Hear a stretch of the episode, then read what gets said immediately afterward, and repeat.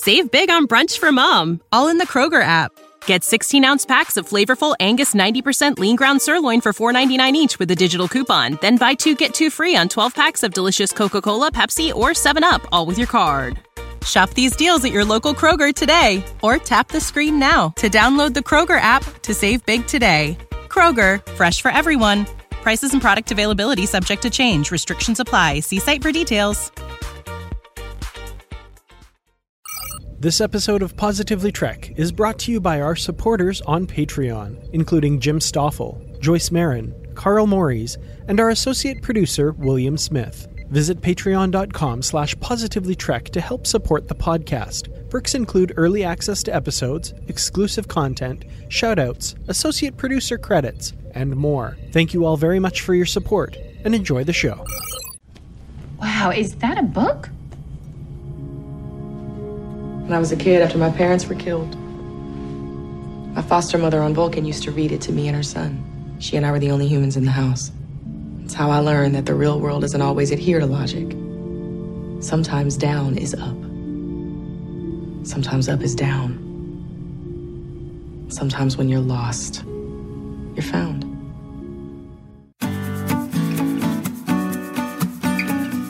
So I just fell down through this rabbit hole in reading a book called Star Trek Discovery Wonderlands. Welcome to Positively Trek, everyone. I'm Bruce Gibson with Dan Gunther. How are you, Dan? Hey, Bruce, doing well and uh, really excited to talk about this book.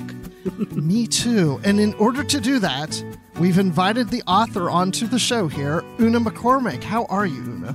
I am very well, guys. Very good to be back and uh, chat to you fellas again. So thanks for having me. Excellent. Really happy to have you on. Yeah. Absolutely. And, you know, the book, we just finished reading it. It's fresh in our heads. Is it fresh in yours? no, it's not.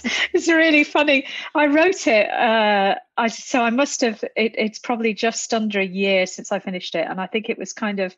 It was sort of that first six months of um, being in the pandemic, and I was homeschooling. My daughter was at home, so I was doing a full time job in the morning writing, and then a full time job in the afternoon teaching and I have literally, literally no memory of writing this book. I remember being very tired, mm. but I've reread it since. So, uh, so, so, uh, so when I reread it, I thought, "Oh, I'm quite pleased with this." Okay. All things considered, oh, this isn't a bad book. So uh, I, I'm just pleased it exists we're pleased it exists exists too. So I'm glad you got through to rereading it to refresh your mind. Yeah. we're going to refresh your memory on this too. So that should help. So I, am curious though, because this does take place in season season three after episode one. So if you would just kind of tell us how you got into this process and, and involved into writing this mm. particular novel. Well, as ever uh, uh, these days, uh, I, I, sort of got an email um, from the guys over at uh, Simon and Schuster uh, saying uh, we have quite an obvious gap for a novel, discovery novel here, which is in this um, lost year of Michael Burnham's. would you like to fill it? And I think when we were first sort of mooting the book, yeah, this this would mean that I was I was um, I was getting scripts ahead of um, uh, you guys uh, being able to see it, which I love doing. Obviously, it's like yeah, that'd be fantastic. So I kind of jumped at that. I was really interested to see what they were what they were going to do with with with this. I thought it was a really interesting premise. Um, this uh, you know leap into the future. So I really wanted to see what they were doing. Uh, and then th- this was just such a such an obvious gap for storytelling because I'm sure I'm, I'm assuming that if people are listening, that they'll have seen then have seen Discovery season three by now. If you've not, this might be a good time to stop. So, anyway, uh, as we know, she we, she has this year before um, Discovery arrives, Michael Burnham, and um, uh, there are a few throwaway lines I think during one episode where she and Books kind of. Do you remember that time when we, you, you know, oh, that time at the cantina at Mos Eisley kind of thing? Um, so uh, they throw all these escapades around, and, um, uh, and and I think the idea of the book was uh, what else happened in that year because it's uh, that's quite a scary scary place to be. exactly. Was this your idea to write this time frame this year, or did that come from the publisher? That came from that came from the publisher, and uh, I I uh, I guess then that would mean that it came from the folks um, making the show that they they have a pretty good idea of what books they want to um, to be tying into the show now. So that's that's all quite well integrated these days. Um, so the idea came from them, and I I said, yeah, fantastic. I'd love to write about um, Burnham. I think that's a really really. I hadn't really written about her before, or maybe thought about her much before. I'd done a Tilly book, um, and and as you guys probably know, any chance to write one of the women of Star Trek, I'll kind of yeah hand it here. So um, so I went with that one. Excellent. Yeah, that was one thing Bruce and I talked about a lot when that first uh, couple episodes of Discovery came, and we were wondering, like, oh, that those adventures during that year, maybe we'll get a short treks episode or something like that. And I, I feel like it's a bonus we got a novel because you can go really in depth and really explore a lot of those things that happen and that relationship she has with Book and all of the other characters as well. So yeah, I ate this up because I got to say I, I was really curious about that year long before uh, we we got this mm. novel. So good, uh, it was a gift really. I think the way I tried to think about it, I thought, um, okay, we've got a year, and that's basically what a season of Star Trek covers. So let's try and think of this. I think I kind of shaped it in my mind as sort of like you were getting a you were getting a season of discovery um, with just but just with Burnham. So it, it should kind of feel with a, an opening two-parter and a climactic two-parter and maybe a kind of you know um, quiet episode seven something like that. and that's that's why it has. Uh, the book has quite an episodic feel, but I, some characters kind of pick up and carry through. Um, so it should feel like a sort of um, little extra season of discovery stuck stuck in stuck in book form. That's how it worked for me. I'm glad you mm-hmm. said that because as I was reading it, I was noticing once I would get into a chapter that mm. it seemed to have a beginning, middle, and end to it, but there's a continuing story throughout this. It's not just separate stories, but it did feel like I'm moving on to the next episode. And I thought, did she purposely try to make it feel like a season? Because that's what it feels like to me. it's like I know what I'm doing. Not even now. this is going to be like in my mind the like season 3.5 of Discovery Lovely. because really, really it, nice. it really fits in there so well. Yeah. And that's actually something we haven't gotten a lot of in the Discovery novels are novels that actually fit within the timeline of the series as well. So, uh, you know, there there have been a couple other ones recently, but mostly before they were kind of prequels or sticking outside of the timelines. So, yeah. Was there kind of a particular challenge to making this one fit in that year? Was there anything that like you kind of thought about afterwards like oh shoot i need to make sure to include this or tie that in somehow. I think the tricky thing was not was not laying it on too thick. So you, i uh it it you have to assume that people aren't reading the book yeah? So um you you can't put anything in the or, or it's the other way around really. You can't put anything in the book that will have ramifications for what's on screen because because people won't be reading the book. So i kind of had to hold the book burnham story uh, uh, in a not in abeyance, but but um, uh, make it you know they they can't come to any kind of resolution because that happens on screen.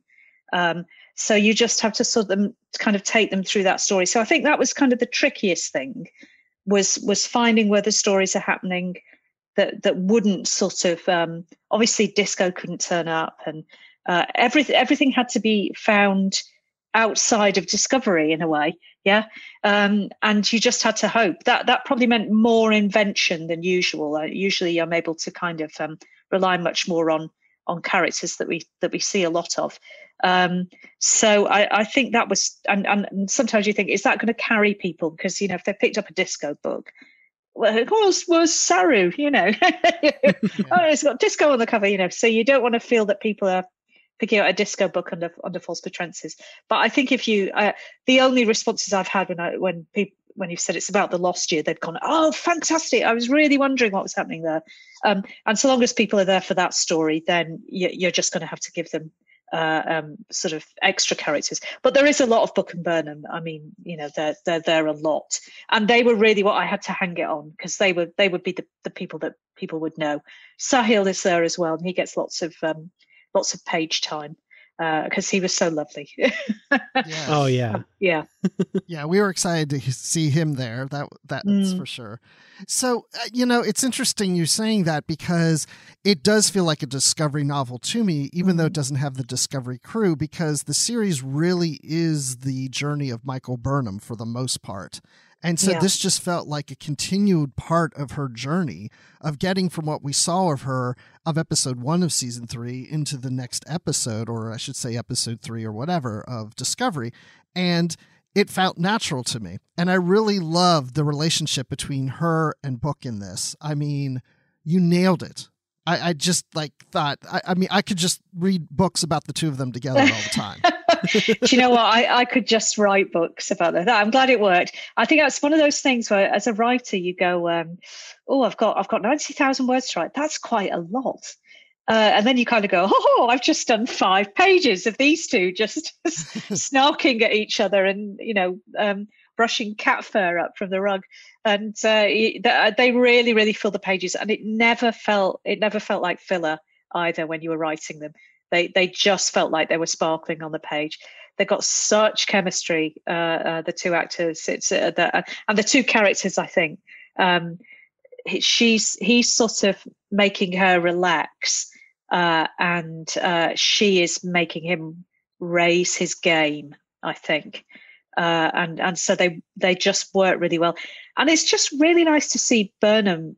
I think have a bit of fun yes mm. you know just just have a relationship that um that that's not driven by um angst or uh, you know uh, she's got this crazy situation that she's in and he's pretty roguish but um but he's actually quite a decent bloke so uh, uh can I get more British?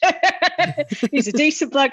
Um, so I, that was quite refreshing, I think, to have to be writing Burnham in that way, to be thinking about Burnham in that way. Um, yeah, I just loved writing them. They, they were a hoot. Yeah, I really enjoyed that part of the story as well and it kind of it took me a little bit to put my mind back to where she and Book were in that at the end of that first episode that you know I kind of think of them oh they're inseparable they're pals.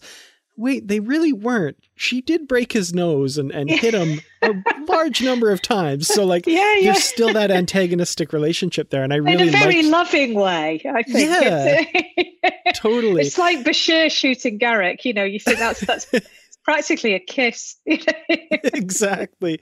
But yeah, over the course of the story, we do get that evolution as well. And like you say, you can't quite get to that resolution, but we see the seeds of that. And, and I love that kind of natural progression of it through the book.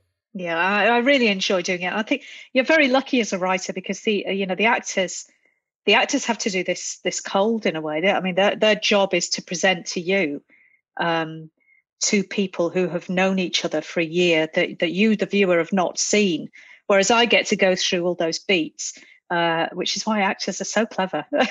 you know, they they need to persuade you of that in pretty much the very first scene that you see in uh, uh, episode three or, or whatever it is that they are together.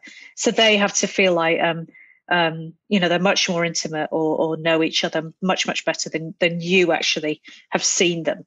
Um, but I get to I got to sort of put all that glue in, so um, so it was good fun. Uh, and then David Ajala uh, tweeted about my book, which is even nicer. oh, excellent! yeah, it's really nice. Yeah, because I like to um, think that the actors are going to read this book, you know, because it's like they really should. This is their this this is their characters. Well, Adil Hussain tweeted to say he'd bought it, so I hope he reads oh, it. It'd be excellent. lovely. He's been really nice on Twitter as well, so uh, that was very thrilling. um, because I, there is a lot of Sahil in there. Because again, I thought it, this was such a great character, a really interesting person, uh, and of course, there's just that season's having to do much, much more than than focus on him. Um, but I, I, I, just found it. I think I'd seen a kind of rough cut of episode one uh, so I'd, I'd seen that character, I'd seen that performance, and it had uh, really stuck in my mind as really, really poignant. And um, uh, what sort of life he must have led uh, with this constant kind of hoping. And you know, you usually it kind of, oh, I'm, I'm, I'm, I'm 32 now. I better give up on my dreams. You know. and this guy doesn't. He just kind of keeps on hoping, and then in she walks, and that's incredible. It, it's it's being proved proved right. So I, I loved that performance. I really wanted to put as much of that character as possible uh, in the book, and and and what his life must have been, and and um, uh, uh, his his grandmother, I think, figures quite heavily in the book as well, uh, in an oblique way. We we get her journals of the burn. Um, so I yeah, I, I really want to sort of work through and deepen that. I'm I'm really glad you brought up Sahil because he is one of my absolute favorite characters. We had the tremendous opportunity to talk with Adil Hussain on the podcast. Oh yeah, uh, episode 88, I believe, and his his his warmth and just genuine spirit as a human being, both as the character and as the actor, I think uh, really comes through in this book. Mm. You really captured that well. Good, good. I'm glad about that. Uh, really good, really good. So I got very fond, as I say, just that, just um, the screen time that he has. I just wanted, I wanted more of that. There was something of that, um, that yearning, that desire for better times, that that sense of things that are lost. This is a very Brexit book, I think. mm-hmm. Well, yeah. I, I do want to start letting people know who are listening now. We I want to get deep into this book. I want to get into the spoiler territory here because I don't want to dance around some things. But I'm glad we're talking about Sahil, and we just talked about book, and there was something about these two that really stood out to me because when I think about the original series and we have Kirk, and then you've got the Spock, the logical, and then you've got Bones there grumbling and complaining and realistic about how things should go. I kind of thought that way about these three that Michael Burnham is there in the middle trying to relive that dream and bring that dream back to this time but at the same time understanding that it may not be practical and maybe she needs to li- live in the moment and book and sahil are like two opposite ends of her sitting on her shoulders talking to her about live the dream don't live the dream and i kind of yeah, want to yeah. investigate more into that whole relationship of those three that's exactly what I, they they absolutely seemed the triangle heart of the book, and that one was. Uh, I, I, think they both. It, it's not as it, they're, they're each on one shoulder, but it's not that one is an angel or one is a devil. One is saying, "Don't forget what was good about this," and the other one is saying, it, "It's gone. You you have to live with that. You've got to be real and uh, accept this reality." Uh, and and then this one is going, uh, but and but at the same time, book is sort of saying you know, uh, when, there's a moment in the book where she kind of tells him her life story, and and he and he goes, you know, that's not right. I love that. and uh, and and he's saying to her, you know, a, a, a, lot of his appeal to her, I think, is he's, he's saying, you know, life doesn't have to be like that. Life can be lived more freely. Uh, life can be li- lived more in the moment, taking more pleasure, in. you, you know, you, you you're allowed to be happy. Um, and and that I think is a very uh, strong appeal of the the life that she leads uh, and, and, where she goes to in this book. And at the same time, Sahil is saying things like, "Yes, but you, you know, this is your command. You're you're the Starfleet officer in this area, and people rely on this ship, and um, it's not as straightforward as that. And you know, there there are still little fragments of this um, uh, civilization left, and maybe you." you do still have a duty to them. And there were good things about the Federation. People didn't hunt endangered species or slave trade, or uh, you know, they could negotiate peace. And um, uh, there, there are very positive things, obviously, about not living in a cutthroat, hyper-capitalist world of um, you know killers and mercenaries. So uh, he's reminding her of all that. So I wanted it. Um, it is two voices on her shoulder, but they're each they're each angels in a way. They're angels of different parts of of what her life could or might be. Um, and and that, but that absolutely that that trio drives the what I think of as the the story engine. Um, I think books are always more interesting when you don't have antagonist protagonist. When you get this sort of three way play of, of, of, different pools of relationships, and I think even even book and um, Sahil um, do respect each other. Um, and uh, uh, but I think is is it Sahil has a moment where he he wonders. One of them has a moment of of wondering what what book might have done with his life had he been born mm. at the hmm. height of the Federation. Yeah, that yeah. you know not not always having to make a deal or um, you know see where the next bit of money is coming from. Um, and I think he there's an idealist hiding inside book uh, uh, like all you know disillusioned people, I think, and and and she's coaxing that out of him, and he's coaxing the pragmatist out of her. So so yeah, definitely those three were that were the heart of the book for me, and and seeing them bounce off each other. Good, glad that worked. it's always good. the interesting thing to me about the triangle is, of course, the the piece that's Burnham. Well, all the pieces of, but the Burnham piece and the fact that she's very persistent and wanting to fix things. That's that's something about her character. She's always trying to fix things, while at the same time she's trying to fit in. And that's something we've seen throughout the series of you know kind of being a fish out of water, but then also like trying to fit in and fix things. And that triangle seems to help her and guiding her in, in, through these different things. So, how does this situation with Burnham describe where she is at this point? I think that's being a fish out of water is completely right. You think of her arriving on Vulcan, um, uh, and I mean, it's bad enough that her her parents have just died, but then she has to kind of modify her behavior to fit into this very, um, very, very strange uh, alien environment. Uh, and then again and again, I think she's always trying to. So she's at the other end of that experience. She kind of pops out as a as a as a human Vulcan human something, having to fit in into Starfleet. Then as the jailbird, having to fit in as the you know the the person that caused all this all this mayhem. It's the story of her life in a way. So in some ways, she's quite well equipped to find herself kicked a thousand years into the future. but uh, having to uh, you know uh, make herself fit in it's something she's had to do again and again and again she's um, alice in wonderland she's yeah yeah she absolutely what a great title for a book think of that one so um and and yeah I, had her legs not uh, i put that image in somewhere don't her of, of alice trying to fit into that house where her her legs don't fit she's never never quite fitting in a box. And and part that, of what yeah. happens in this book is that she starts to fit, and then the ship comes back, and you think, oh no, you just you just kind of found a place to, you found a way to make this work. Mm-hmm. Uh, and and now your now your bloody friends have turned up and spoiled it. yeah, and she should feel ambivalent at the end of the book. I think that to me was was always a really heartbreaking scene in season three when Tilly says to her, You've moved on, haven't you? And there's just that pause and she doesn't say anything. And then she says, It's really good to see you, Tilly, and hugs yeah. her. And I'm just like, Oh, because like I, I, I don't, I really connected with that feeling somehow. And I can't even think of when exactly in my life it was or something like that. But like, I was like, Oh, I felt that before. That just felt so real. And you really, show us the build up to that and mm. the the moment where it's the hardest thing she has to do is let go and admit yep. that yeah this may not ever come back and i have to live with that yep. and it's so shortly after that that discovery shows up. And now yeah, what do i do? she's just made that break. I, I guess it would I, I, suppose it's it, it's almost banal in a way but um that uh, when you go away at 18 to college or something mm-hmm. yeah and you spend the first four months going i want to be home.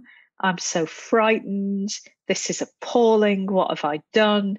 You go home and you go everything is so small how did I ever live here? Will you please stop ordering me to do things? Don't you know that I've been living on my own for yeah? So it, that that was sort of the emotion I was I was tapping, I think. Oh, totally. I, I hadn't been flung a thousand years into the future. And you know, but it, it's that kind of feeling of, of no longer fitting into a smaller box, but people want you back in there because they, they loved having you there. Yeah. Uh, but life has changed and moved you on. Yeah, when you when you leave your hometown or your friends for years and you come back and you're a completely different person yeah. but your friends still they don't know you. They know the past you and they relate to you on that level. Yeah. And then and then they try and get you to act like that person and you're irritated because you feel like you're being put back in and falling back into old patterns and things. You go no i'm i'm like this now. And they're going well i don't have any frame of reference for you being like that so a little bit of that and then at the same time just the pleasure of seeing these people again that you know she thought she might never see uh, so yeah i think that's probably what i was tapping into That just reminded me. I don't think I ever changed because a friend of mine from college told me she's like, "Gosh, you're the same you were then." I'm like, "Do you? Do, are you suggesting I should have changed? Come on." I didn't grow up. Oh well. well done, you. But as we're talking about this subject, it's making me think about the, how there's certain planets that cut themselves off from the rest of the galaxy because once the burn happened, I guess we need to probably talk through all that too. But the burn happened, and of course the Federation isn't around anymore. And there's some worlds that feel like you know we have to just do this on our own. And then there's people on those worlds like Zuka and is it Bin? Well, how, Binye. Binye. Binye. That mm-hmm. you know leave the planet, even though Binye doesn't want to leave. But as Burnham's talking to her, she's explaining, you know, I, you know, I can't all go home either. I can relate to this. Yeah, yeah. Um, I think once I started thinking about it as episodic, that sort of opened opened up the book uh, for me. And part of when, when we were sort of talking about it in when we were we were talking with the guys back at um, Pocket and um, um, in the studio, we were sort of saying, well, what what can we do? Uh, and uh, we, we thought a good idea would be to look at uh, worlds where um, how different the the experience of the burn had been. So the the burn, it, uh, uh, what happens is that all the all, it's like the dilithium will short, so the spaceships drop out of warp, and um, uh, you can't connect uh, all these planets that are far flung. You can't go into warp to connect these planets as, as quickly as you could. So effectively, it's going to take lifetimes to get from s- small parts of the Federation to the other. Um, so uh, the, the whole kind of infrastructure that's holding this vast space together just goes poof, uh, and you can't get to places. You just can't get there. And uh, you know, how do you? It'd be like um, the, all the Roman ro- roads suddenly collapsing, um, or all the. I guess the actually, I guess the equivalent would be all all the slaves or all the horses um, not that they're equivalent, um, they all drop dead. Um, so your infrastructure completely goes and you can't connect all these places together. Um, and um, uh, it, that would leave places extremely isolated. Uh, and some would be fine um, because they're quite self sufficient. but some would not be fine because uh, the only reason that they can exist is that they're connected to a large intergalactic stellar federation that brings in supplies and resources and all kinds of things. So some places would do fine and some places would do very badly. And the ones that were doing very badly would then start to look round at other places and go, well, what can we what can we get and what can we have? So the infrastructure that holds this together just goes overnight and you get sort of small pockets of, of places that are, are able to shore themselves up a little bit and places that that kind of collapse. It's a really interesting um, uh, scenario. It's a, a, it's sort of um, I, I really had the kind of um, uh, the the end of the the Roman Empire in mind because I think it had, there's a particular um, it's it's particularly uh, uh, uh, there's a particular effect I think in Britain. There's a lot more continuity if you look at kind of um, archaeology and documentation in mainland Europe but in, in Britain, what you what you kind of get is we, we, we have this sort of gap of archaeological record and certainly of documentation uh, from sort of the last um, Roman soldiers leaving to the kind of early medieval period where you start to see um, uh, monasteries uh, uh making records. And we, so we have this sort of gap where people are kind of going, well, I don't know. Who knows? Maybe there was a guy with a magic sword called Arthur. You know, that's my best guess. right. So, um, so we have this sort of, and, and it, um, my other is very interested in this. He, he, you know, every so often he tells me, oh, something else has been discovered that's just made that gap a little bit shorter. So it's like that, where there's this little thread of history that's gone silent and every so often we we we pick up a little transmission from somewhere and this this thread gets a little bit more connected so i thought that must have been what the what the burn must have felt like. Suddenly rome stopped taking your calls you know and you've got you've got the centurion in gloucester going hang on lads I'll, I'll have your orders in a moment. I'm not getting anything from the center. We're going to have to make something up. That must have been what it felt like. It's just silence comes from from where all the orders and direction are coming and you've just got to work out what to do.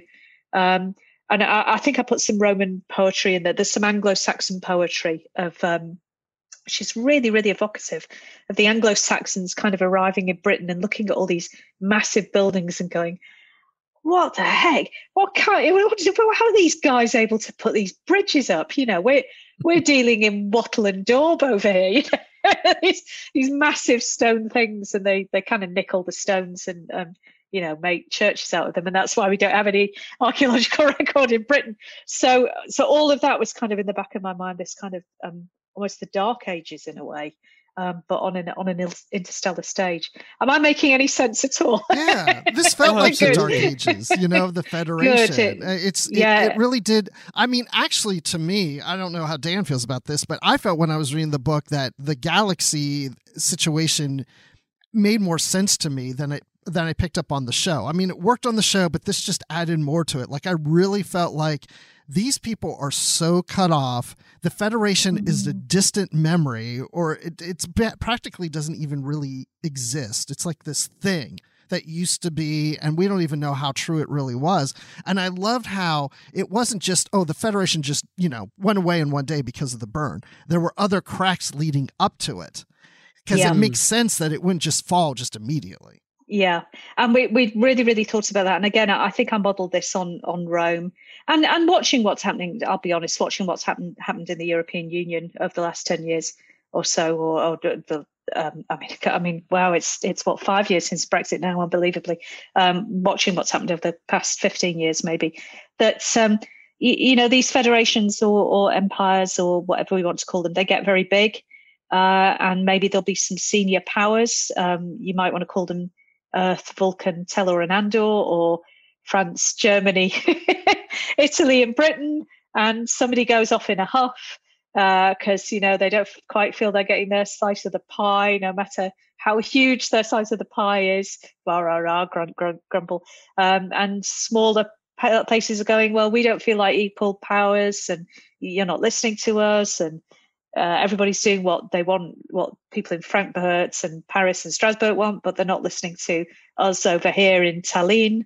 Um, and you know we're getting a bit antsy about this, and all these strains lead to a kind of um, uh, that that when the crack happens, and it's very dramatic in the case of the burn, it, you know they're, they're physically cut off.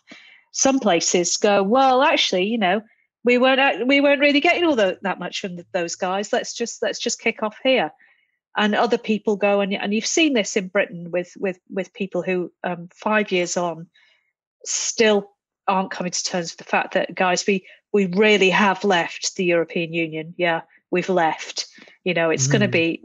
I don't I don't like it, but it's happened. Yeah, mm.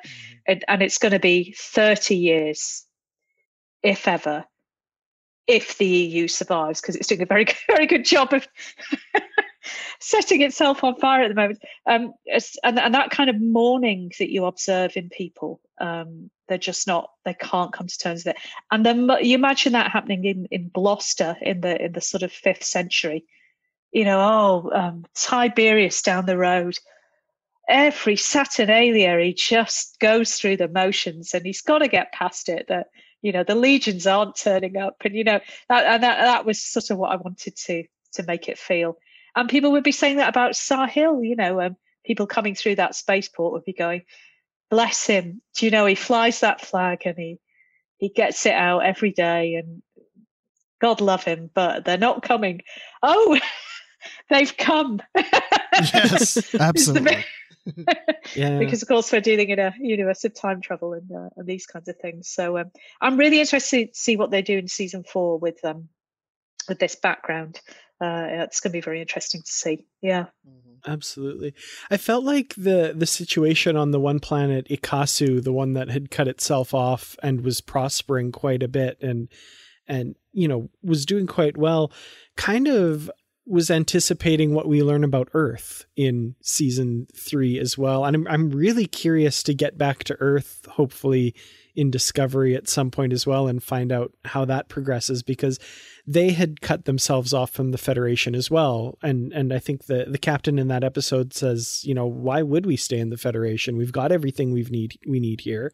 You know, we can't be bothered to look after all these other people. We're we're self sufficient, and that like that was very Brexity in my yeah. mind when I was watching that as well, and it really makes a lot of sense that that pattern would uh, happen in all sorts of places in the Federation as well. Yeah, and um, yeah, I, I, mean, certainly I had that in mind with with a place like Ikusu, and um, maybe they've been quite late late joining. Um, they had quite a distinctive culture that I think they were quite. Um, uh, they were they were materially quite physically bio, biophysically quite connected to their oceans aren't they? So there there are there are reasons for them perhaps not to travel too much. They they like to be in these um uh, they like to be it, it, they like to be on their world yeah? So they you know maybe the federation was just oh, okay we can trade a bit more we can get um you know it's uh, it's pleasant to see these places or um, uh, have people arrive. But now that you've gone we find actually it's not made much difference. You know we're self-sufficient the population's small enough resources are good enough uh, we can get by. And the longer that would happen the more that they would drift away from a um, you know the um, uh, the central kind of um, culture i suppose. They, they wouldn't feel federation anymore. Might look a bit high tech or might even do some things in the same way but they wouldn't feel federation anymore and once you don't feel that anymore you you just can't carry people with you when we're never going to bring these brexiteers back they were never in it anyway they never felt that way so um, and now they they feel that way even less so uh, yeah um, but they're doing fine on Ikusu. I think they they won't have any problems. It's it's very nice there. yeah.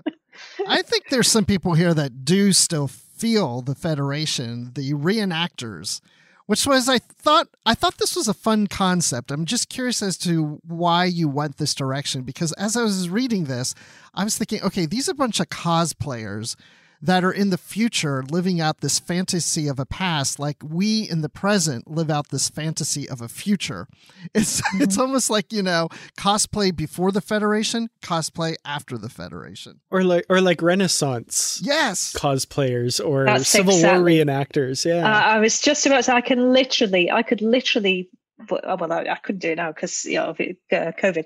But um, yeah, I, I, could walk. I could catch the train up the road to Ely, and um, Ely is um, uh, there's there's a house there, which is where Oliver Cromwell lived, uh, and I could see an English Civil War reenactors there. Um, you know, uh, regularly. Uh, there's a there's a medieval fair happens down the road from here. Um, all of these things. You, you know, I can, we, I could, I could walk into one of the churches and see people put on you know, um, almost medieval garb.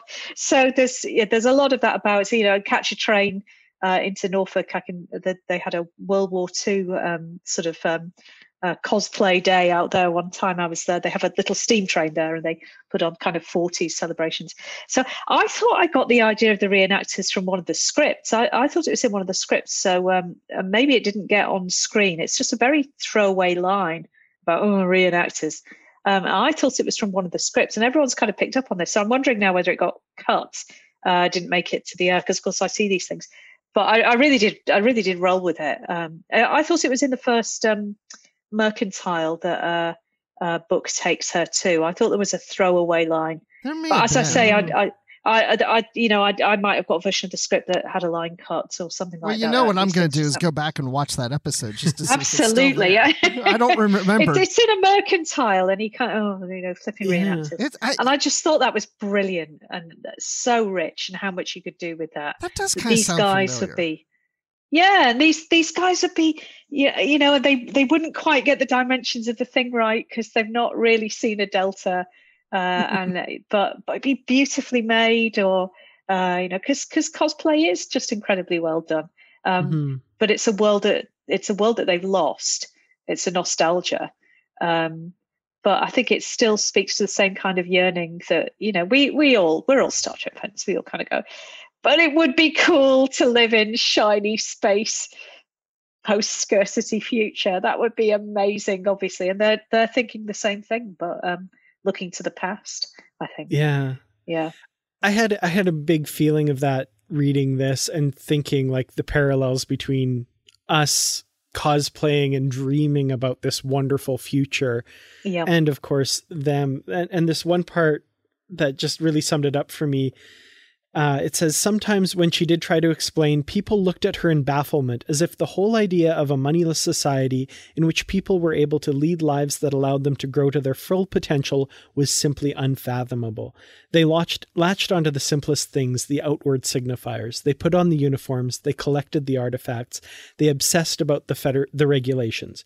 But none of these were the Federation. None of these had made Starfleet. And I just, I really see that, like, when I get starry eyed and start talking about like, oh, you know, the future of blah, blah, blah. And then you get the people that just don't see it and they don't feel like like oh there's there's no sense working towards that brighter future because that's mm. not possible human nature makes it impossible blah blah blah and i just that gets so discouraging. So I was really latching on to these characters here, thinking like, oh, kindred spirits, true believers. I love it.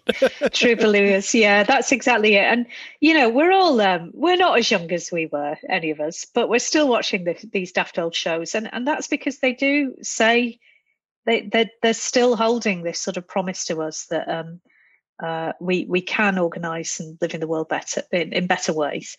I think, and it's poignant when you and, and we're living.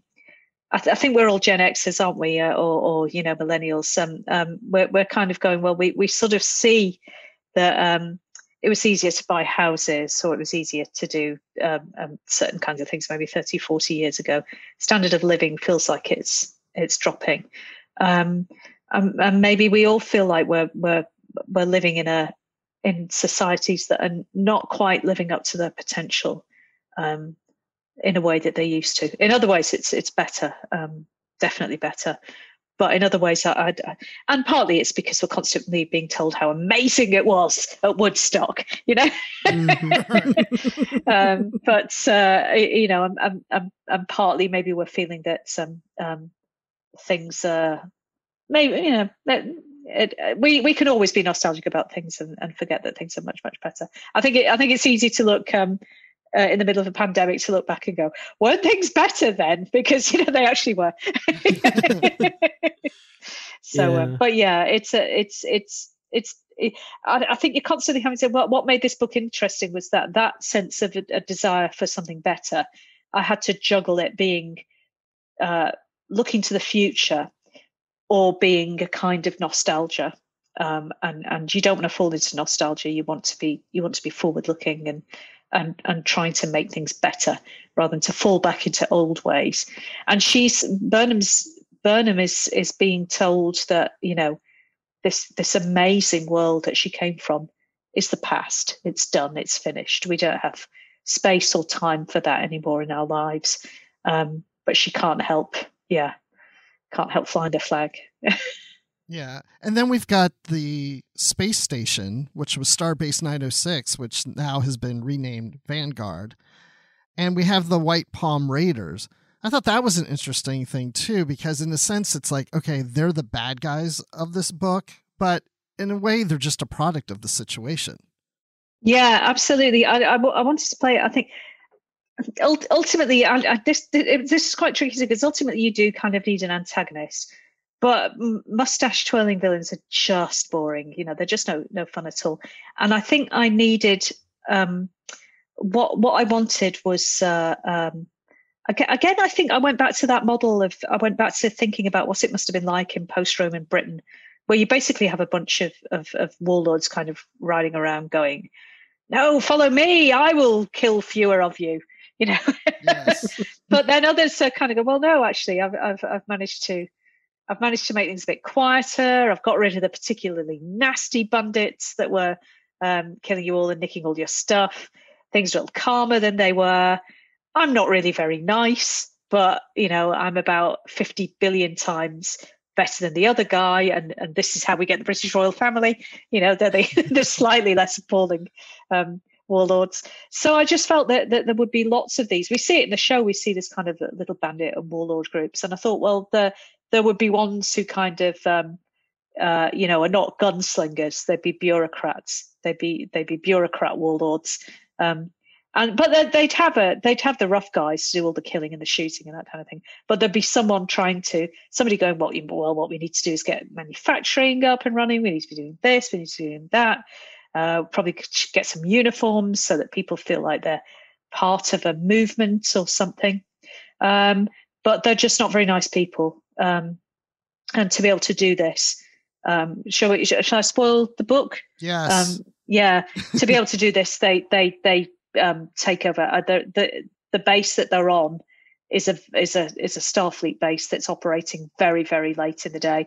So Burnham misses an operating Starfleet base by we're meant to think it's a it's a it's a handful of years you know maybe maybe five or six years and you that should really I, I hope i hope that feels like a blow that you kind of go oh god they were there that long uh, and then these guys just came in and said nope we're having that thank you very much and she just missed it yeah mm, yeah uh, and um, uh, which is i kind of played with her kind of played with it happening during the action of the book but i think it's i think it's more poignant if it's happened a little bit before um, that she's just too late she couldn't have saved them.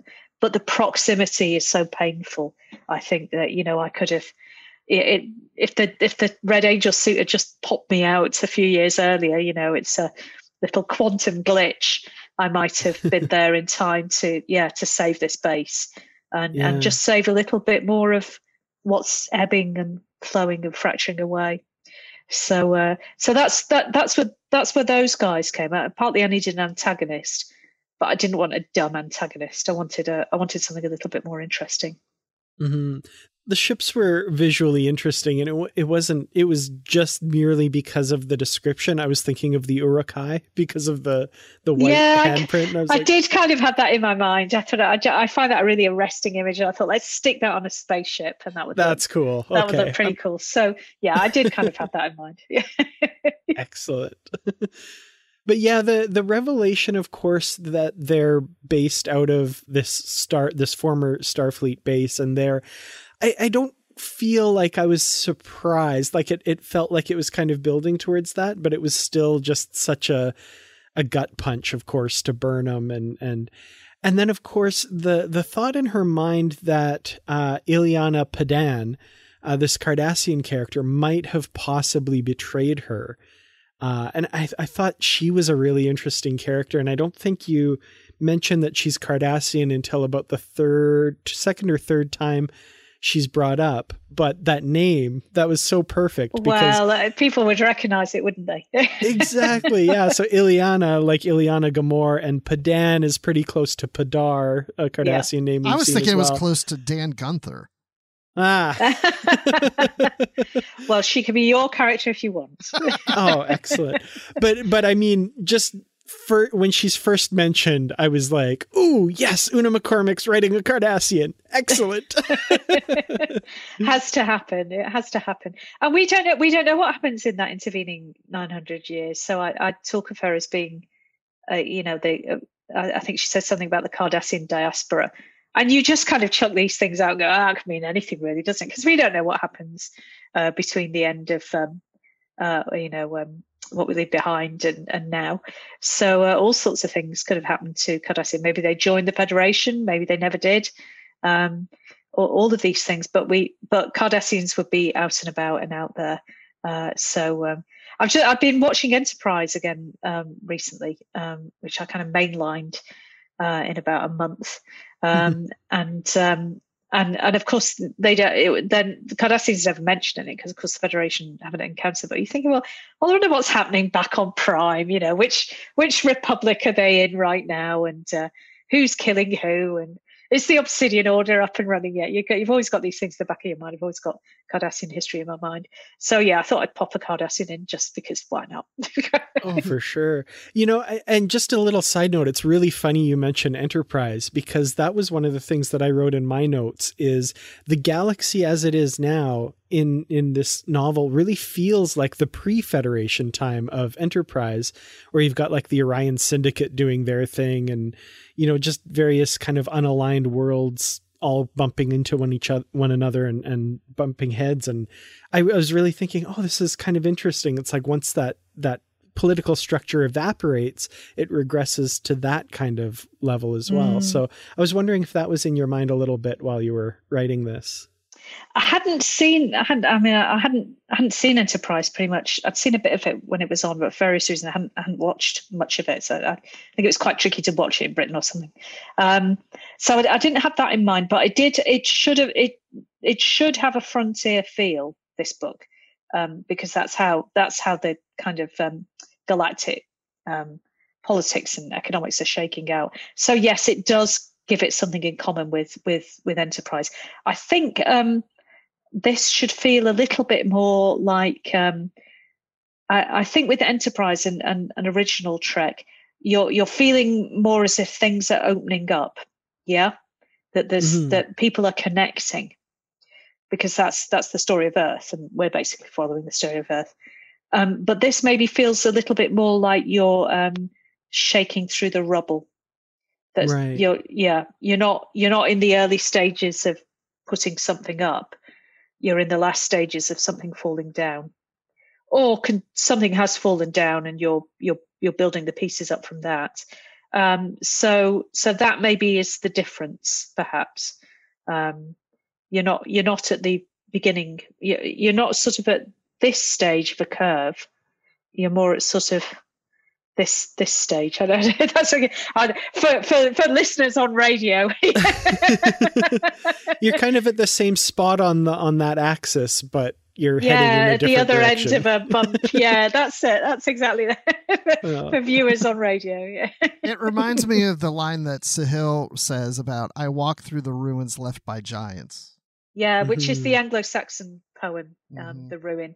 So. Uh, it's a wonderful poem if, if people haven't read it. It, it. and I think we we only have that poem in, in sort of a, a fragments as well that sort of um, which makes it even more poignant. Um, these Anglo Saxons just wandering around, going, "These are big places." This is this is uh, all this is all in Tolkien as well, isn't it? They're kind of wandering around the Numenorean stuff, going, "Boy, those guys could build." Yeah. and that's that's how it should feel, kind of wandering around, going, "Wow, these guys could build." Shame we do. Shame we can't. Yeah. Right. yeah.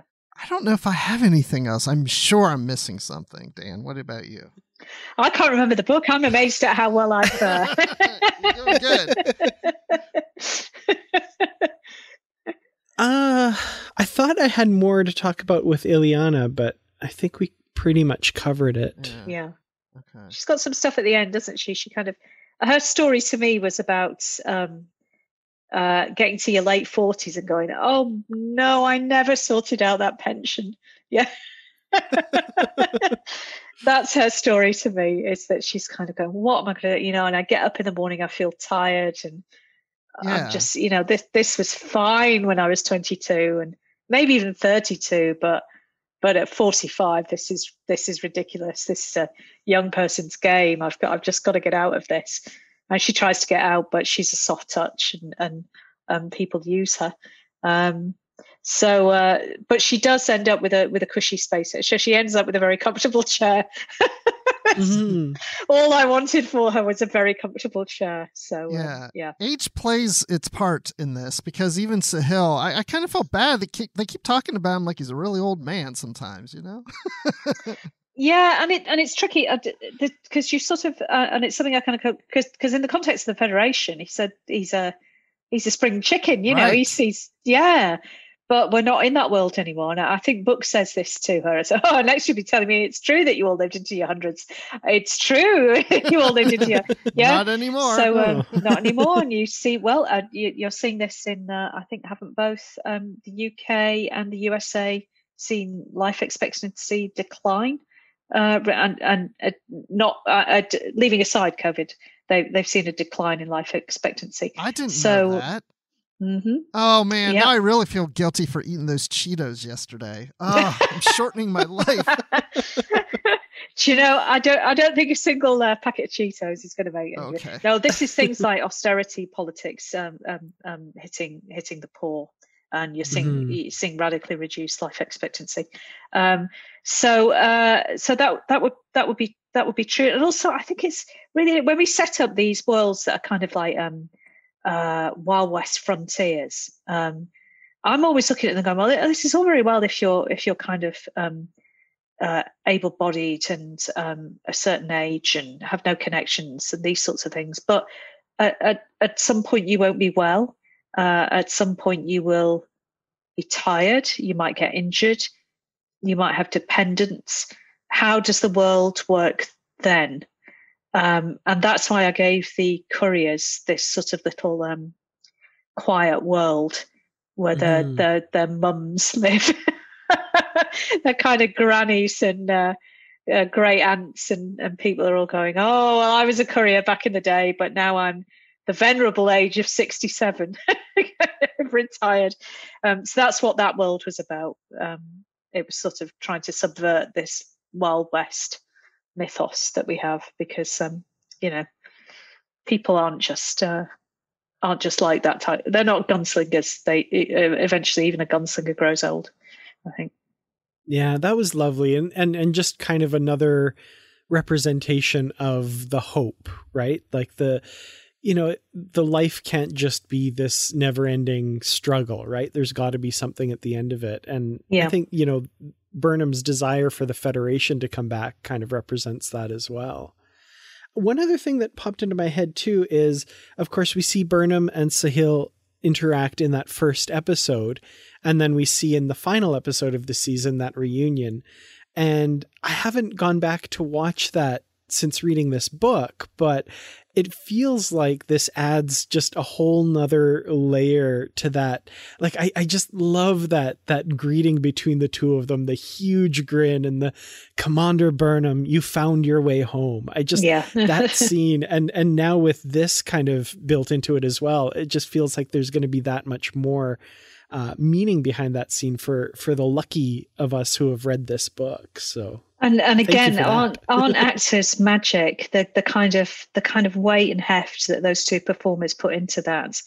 Um, and I, I have to go off and write a whole book whereas they just imagine it. it's just really, really clever, and it's really clever people actors. So, um, but yeah, I love that scene as well. He's he's great whenever he's on scene. I, I love that character. I hope there's more of that character. Um, oh, me too. Yeah. Yeah. Mm. yeah, we couldn't get the actor to tell us if he's going to be back or not, so we'll see. But we can always come yeah. back in books. That's what we have them for, right? So, exactly that. Absolutely. And I, I did, and you mentioned earlier, I did like the uh, logs from his grandmother because we get to see that progression of what was going on at that time before and after yeah. the burn and that's the kind of uh, um, uh, I always feel a bit naughty putting logs in because I'm kind of going, oh God, I've got so many words to write. Quick, let let's do some letters or log entries.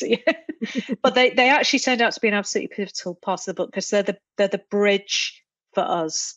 That they they tell us about the burn and they give it as a first hand account. So she's sort of at, at the start, she's kind of going, oh, I've just got back from a terrible Federation Council meeting, so annoying, blah blah blah blah blah oh well at least i'm on holiday now but you know having loads of fun time but oh holiday be over i'm going going back soon something a bit odd has happened not quite sure. Oh lord.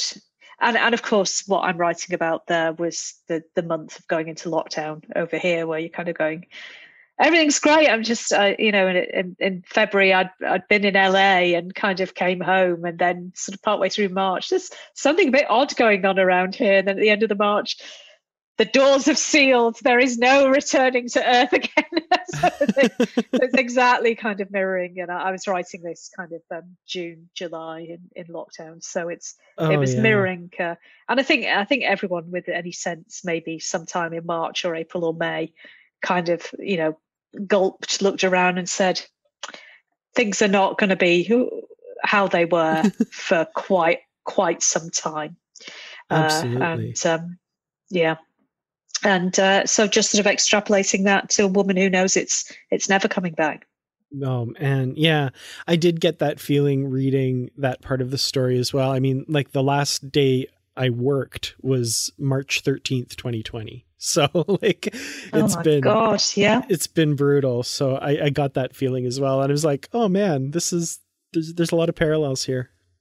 Yeah. So I have to tell you, I got this book the day it came out and in less than 48 hours I finished it. I was engrossed. I just kept going. I kept going. I was like, I'll just read one more chapter and then I mean, because the chapters are you know, kind of long because they're like an episode, right? Because I mean, it probably yeah. took me about an average 40 minutes maybe to finish a chapter or so. But uh I I mean, I I yeah, thoroughly enjoyed this thing. I couldn't wait to talk to you about it. I wanted to gush about it. I'm gushing oh, now. Oh, thank you. and I gave it five stars in Goodreads. And you liked that on when it came on Twitter. I'm good. I'm done. Dan, take it from here. yeah, I'll echo a lot of what Bruce said there. It's funny because I was trying to read this book really quickly because I got it on release day as well and knew that this conversation was coming up.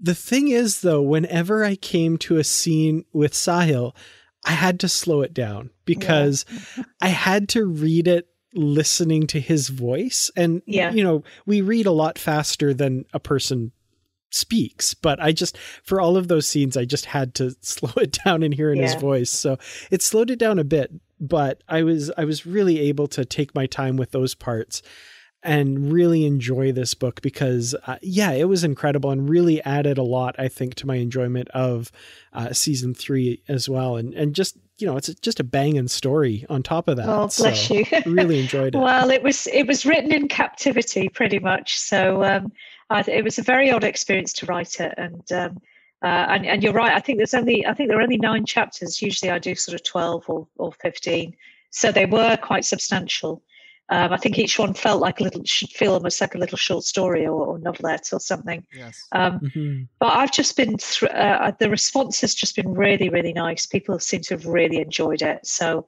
I'm just delighted because, God, it was hellish time to write. So um, mm, bet, if it's kind yeah. of cheered people up a bit, then uh, uh, I'm really glad. I'm really glad. Thanks, guys. Yeah, absolutely.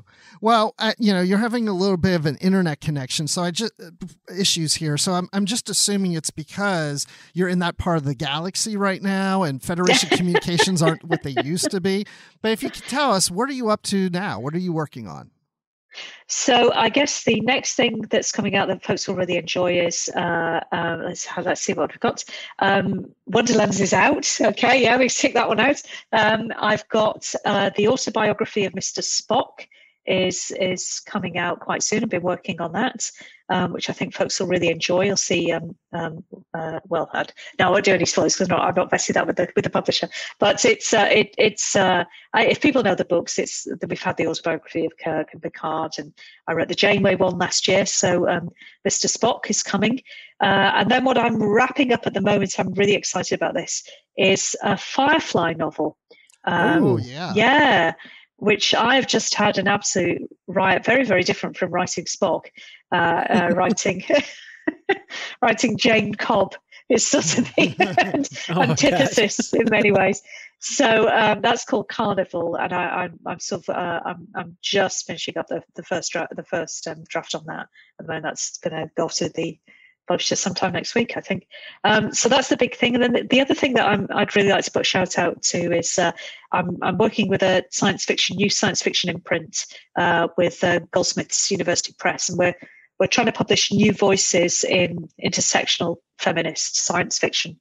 Uh, so if um, people out there are interested in hearing more about that, have a look at my Twitter feed. I've been tweeting about it, and uh, I've got an open call for submissions for um, science fiction novels at the moment from um, underrepresented voices. So uh, people are interested in that.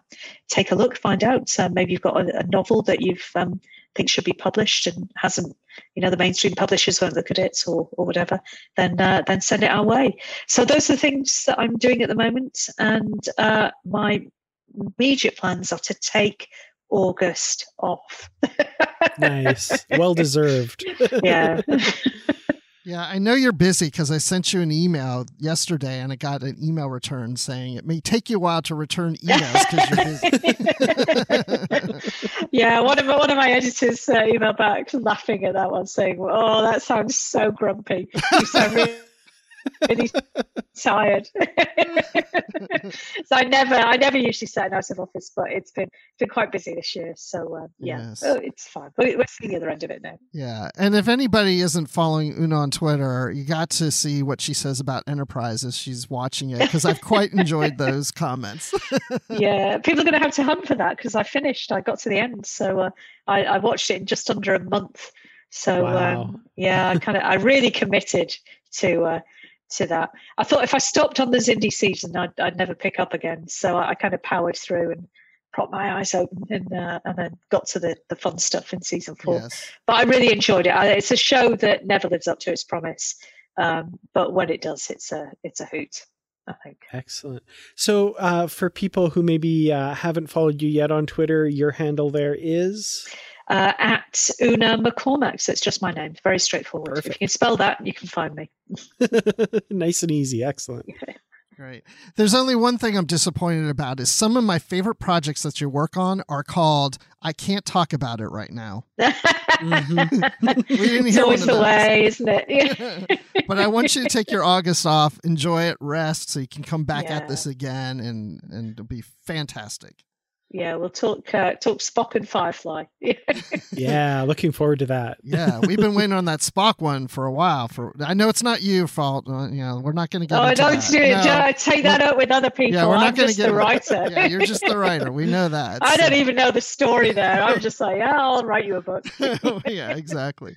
So, hey, Dan, when people want to follow you, where they can, where can they do it?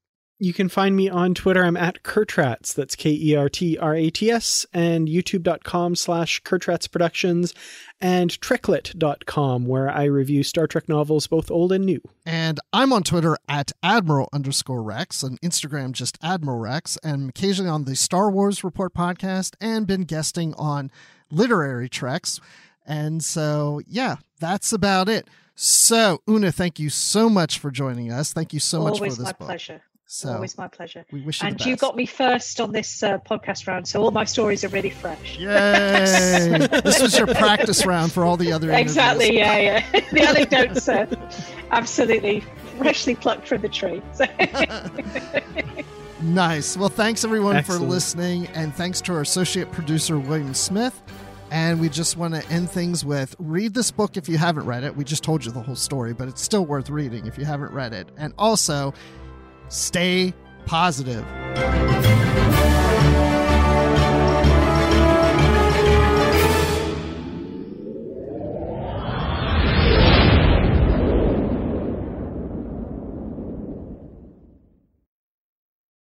Save big on brunch for mom, all in the Kroger app. Get 16 ounce packs of flavorful Angus 90% lean ground sirloin for $4.99 each with a digital coupon. Then buy two get two free on 12 packs of delicious Coca Cola, Pepsi, or 7UP, all with your card. Shop these deals at your local Kroger today or tap the screen now to download the Kroger app to save big today. Kroger, fresh for everyone. Prices and product availability subject to change. Restrictions apply. See site for details.